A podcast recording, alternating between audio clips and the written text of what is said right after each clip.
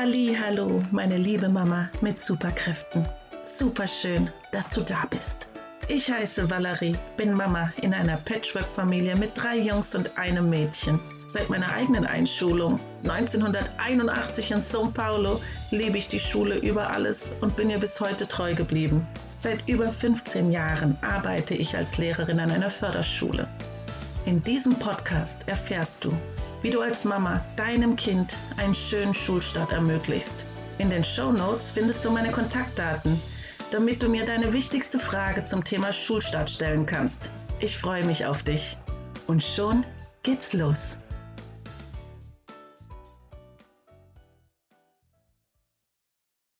Mein Kind ist ein absoluter Wirbelwind und ich habe wirklich jetzt schon Sorgen, wie das in der Schule mit dem Stillsitzen klappen soll. Ja. So ähnlich hatte eine Mama das mal formuliert, ihre Äußerung in Bezug auf ihr Kind, auf ihren wundervollen Wirbelwind. Ja, ein schöner Ausdruck, muss ich sagen. Meine zwei Jüngsten wurden auch schon mal als Tornados bezeichnet. Genau, fand ich jetzt auch ein ähm, treffendes Bild, weil es ist manchmal wirklich so, dass sie so durchrauschen und ja, hinterher nichts an Ort und Stelle mehr ähm, verwurzelt bleibt. Genau, aber trotzdem wollte ich auf dieses Thema eingehen. Denn es ist ja eine Sache, die wirklich viele Mamas beschäftigt und man sich das vielleicht wirklich gar nicht vorstellen kann, wie dann das Kind eventuell zwischen fünf bis zehn Minuten komplett ruhig am Tisch sitzt. Deshalb so als Einleitung und als wichtigen Hintergrund für diese Podcast-Folge möchte ich dir aber jetzt schon diesen Gedanken mitgeben, dass die Bewegungsfreude und dieser permanente Wunsch, in Bewegung zu sein, das gehört zu dem Kind in diesem Alter und ist auch so, so, so wichtig. Und deshalb ist es wirklich mega paradox, dass ja unendlich viele Übungen gemacht werden für die Kiddies, damit sie eben die Grobmotorik erlernen, ja, nach einem Konzept, zu einer bestimmten Uhrzeit, nach einem bestimmten Plan. Und das ist ja ein Widerspruch in sich. Denn dein Kind will sich ja sowieso bewegen. Das bedeutet doch, nimm doch einfach diese Bewegungsfreude und lass dein Kind diese Bewegungsfreude ausleben. Und da ist wieder auch ein bisschen dein Mama-Blick und vielleicht hast du auch ein bisschen pädagogisches Feingefühl, da zu schauen, wie kannst du diesen Bewegungsdrang in gewisse Bahnen führen, ohne zu sehr einzuengen, aber dass dein Kind sich erproben kann. Denn das sind dann oft dann die Mängel, die wieder festgestellt werden, bei irgendeiner U-Untersuchung, bei der Vorschuluntersuchung beim Gesundheitsamt, dass bestimmte Bewegungsabläufe nicht vorhanden sind. Aber wenn ja auch diese Stille sitzen und diese Ruhe bewahren und jetzt nicht und benimm dich doch mal so und so, das schränkt doch dein Kind ähm, permanent ein. Das heißt, Dinge, die du später wieder aufarbeiten willst, hast du vorher vielleicht sanktioniert und nicht geduldet. Also sei da einfach jetzt offener und nutz diese Bewegung. Denn gerade jetzt bei unseren zwei Ältesten, fünfzehn und sechsundzwanzig, ja, die muss man ja vom Sofa loskratzen und hochzerren, denn da ist die Schwerkraft schon ganz schön eingetreten bei denen.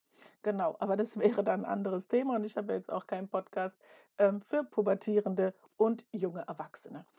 Genau, gehen wir also direkt hier weiter. Dein Kind möchte seinen Körper mit all seinen Facetten und all seinen Möglichkeiten kennenlernen, was motorisch eigentlich ja so machbar ist. Und das ist ja auch so erstaunlich.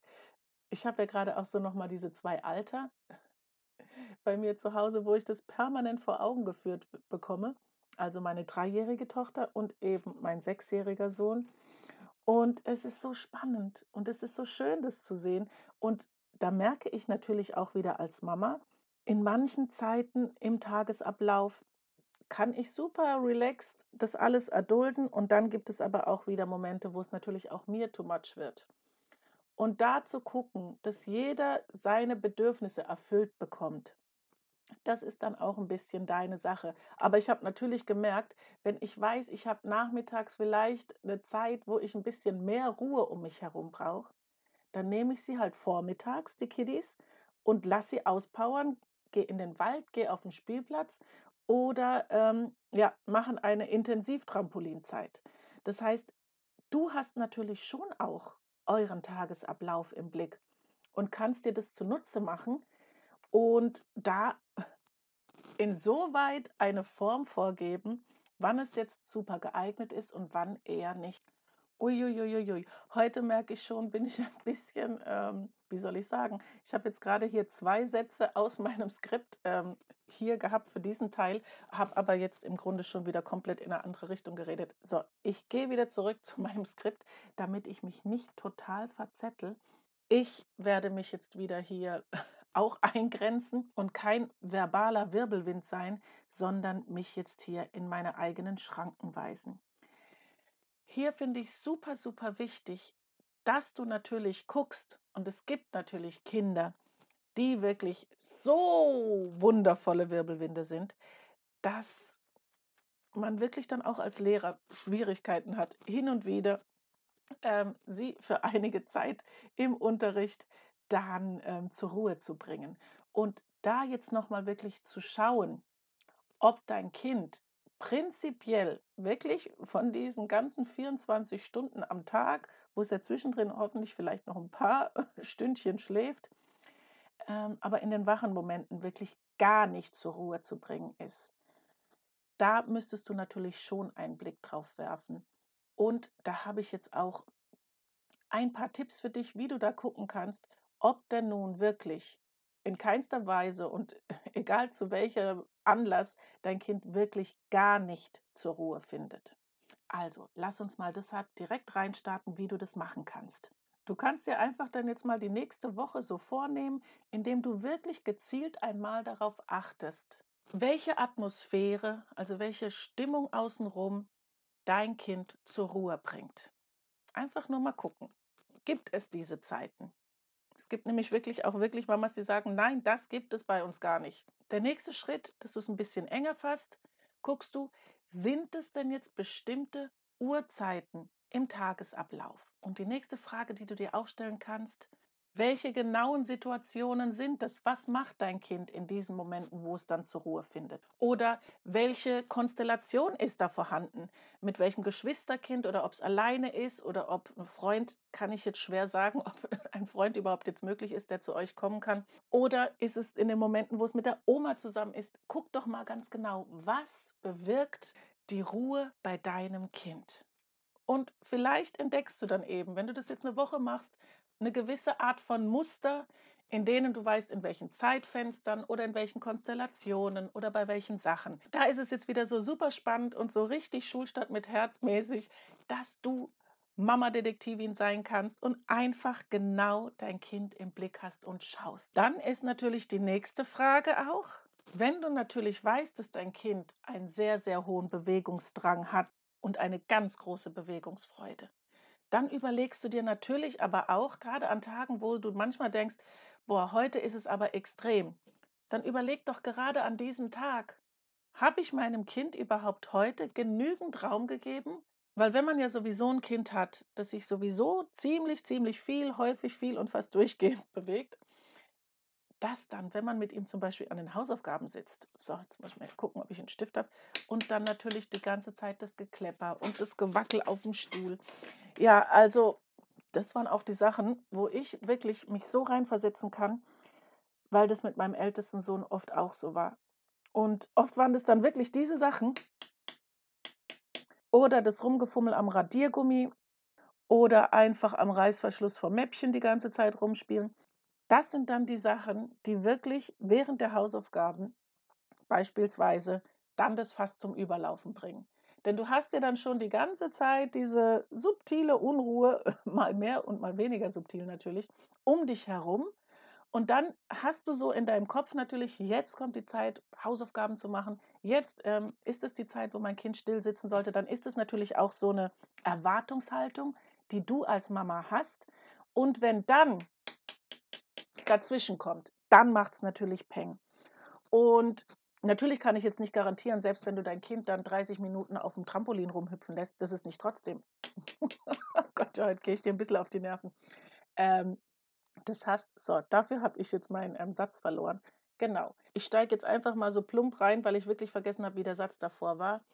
Das heißt, erstmal diese wirbelwindmäßigen, großen Bewegungen versuchst du wirklich, wenn du weißt, du möchtest dann ein bisschen Ruhe haben, ihr braucht jetzt ein bisschen konzentriertere Zeit, dann lass sie ausleben, geht wirklich raus, lass hüpfen, eine oder zwei Runden um Block rennen, eine kurze Fahrradtour, damit dann diese große Unruhe und dieser massive Bewegungsdrang dann erstmal im besten Fall etwas ausgelebt ist.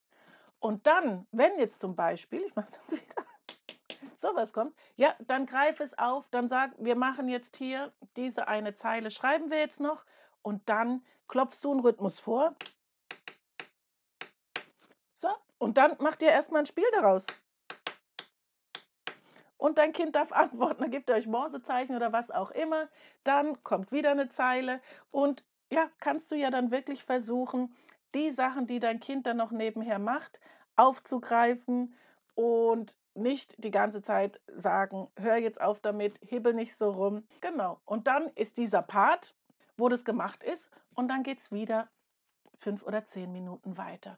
Das heißt, nimm das, was dein Kind dir zeigt, wo du merkst, hey, das will es jetzt eigentlich tun, ist vielleicht jetzt ein bisschen eine ähm, ungeformte Version. Und wenn diese ungeformte Art, wie dein Kind eben jetzt diese Sache praktiziert, dich ein bisschen auf die Palme bringt, dann transformier es so, dass es dann für euch beide passt. Das versucht, das ist die ganze Zeit so ein Ping-Pong-Spiel zwischen euch beiden. Nimm das auf, versuch es dann aber so zu machen, dass du deinem Kind entgegenkommst, aber auch deiner eigenen Geduld und deinen Nerven entgegenkommst, wenn du merkst, ey Leute, langsam aber sicher füllt sich mein Stressglas extrem und sehr schnell. Genau. Ja, und das andere, was natürlich auch ist, und da komme ich auch wieder zur Hausaufgabenstrategie zurück, die ja eben aus diesen sechs Basisbereichen besteht und dass da eben der Lernort so immens wichtig ist. Und den Lernort zu Hause, da hast du ja wirklich Monopolrecht und kannst es ja entscheiden. Ja, es ist schon schlimm und schade genug, dass in der Schule so viel an Tisch und Stuhl stattfindet. Aber wenn du ja meinem Podcast länger folgst, weißt du, dass diese Bewegung, die ja eh in deinem Kind steckt, die kannst du doch einfach verwenden. Und da könnt ihr eben auch die Sachen dort machen. Und jetzt, wo ich hier so mega überschwänglich rede, merke ich, dass ich mal wieder total am Thema vorbeirede. Aber ja, ich hoffe mal, dass du trotzdem einige Sachen aus dieser Podcast-Folge mitnehmen konntest. Denn nicht, dass ich jetzt oberunglücklich bin. Ich hatte ja mein Skript. Aber ich habe mich nicht wirklich daran gehalten. Ja, also, Entschuldigung, wenn jetzt im Titel was steht, was im Grunde jetzt gar nicht durchgehend hier wie ein roter Faden sich durchzieht. Ich werde nächstes Mal einfach doch ein bisschen strenger auf mein Skript achten. Aber ich glaube trotzdem, ja, du bist ja eine Schulstadt mit Herzmama. Du pickst dir die Sachen raus, die für dich passen. Und das ist ja sowieso unser Ehrenkodex hier. Du veränderst ja auch nur die Dinge, wo du jetzt wirklich Hilfe brauchst, wo du merkst, es klappt jetzt nicht. Und all das, was ja schon gut ist, das lässt du ja sowieso bestehen. Genau, deshalb mache ich mir jetzt auch gar keine Sorgen. Nächstes Mal schaffe ich es vielleicht ein bisschen besser, mein ursprüngliches Konzept beizubehalten. Denn wenn ich ja in Ruhe dann äh, die Texte schreibe, ähm, ist da schon eine gewisse Logik aufgebaut. Und wenn ich dann einfach frei im Reden bin, dann ähm, ist es teilweise ein bisschen sprunghaft. Okay, aber nichtsdestotrotz, super, super schön, dass du zugehört hast und nutze es einfach aus. Ja, hüpf doch einfach das Einmaleins auf dem Trampolin, lernt das A B C auf dem Trampolin, geht spazieren. Du kannst ganz viel mit deinem Kind in Bewegung machen und einen Wirbelwind zu Hause zu haben, ist wunder, wunderschön und ein Geschenk. So, damit wären wir am Ende angelangt und ich danke dir von ganzem Herzen, dass du zugehört hast. Falls du nochmal manche Infos nachlesen möchtest, in der Beschreibung vom Podcast unten kannst du nochmal einige Sachen nachlesen und da findest du auch Links. Zum Beispiel auch den zur Facebook-Gruppe und es wäre total schön, wenn du auch dazu kommst. Falls es mit dem Link nicht klappt, klickst du einfach auf die Lupe bei Facebook, wo man diese Suchfunktion eingeben kann und da gibst du Schulstart mit Herz ein. Total freuen würde ich mich auch noch über eine Bewertung, wenn dir der Podcast gefallen hat. Und sonst hören wir uns wieder bei der nächsten Folge und ich wünsche dir eine wunderschöne Woche. Tschüss, deine Valerie.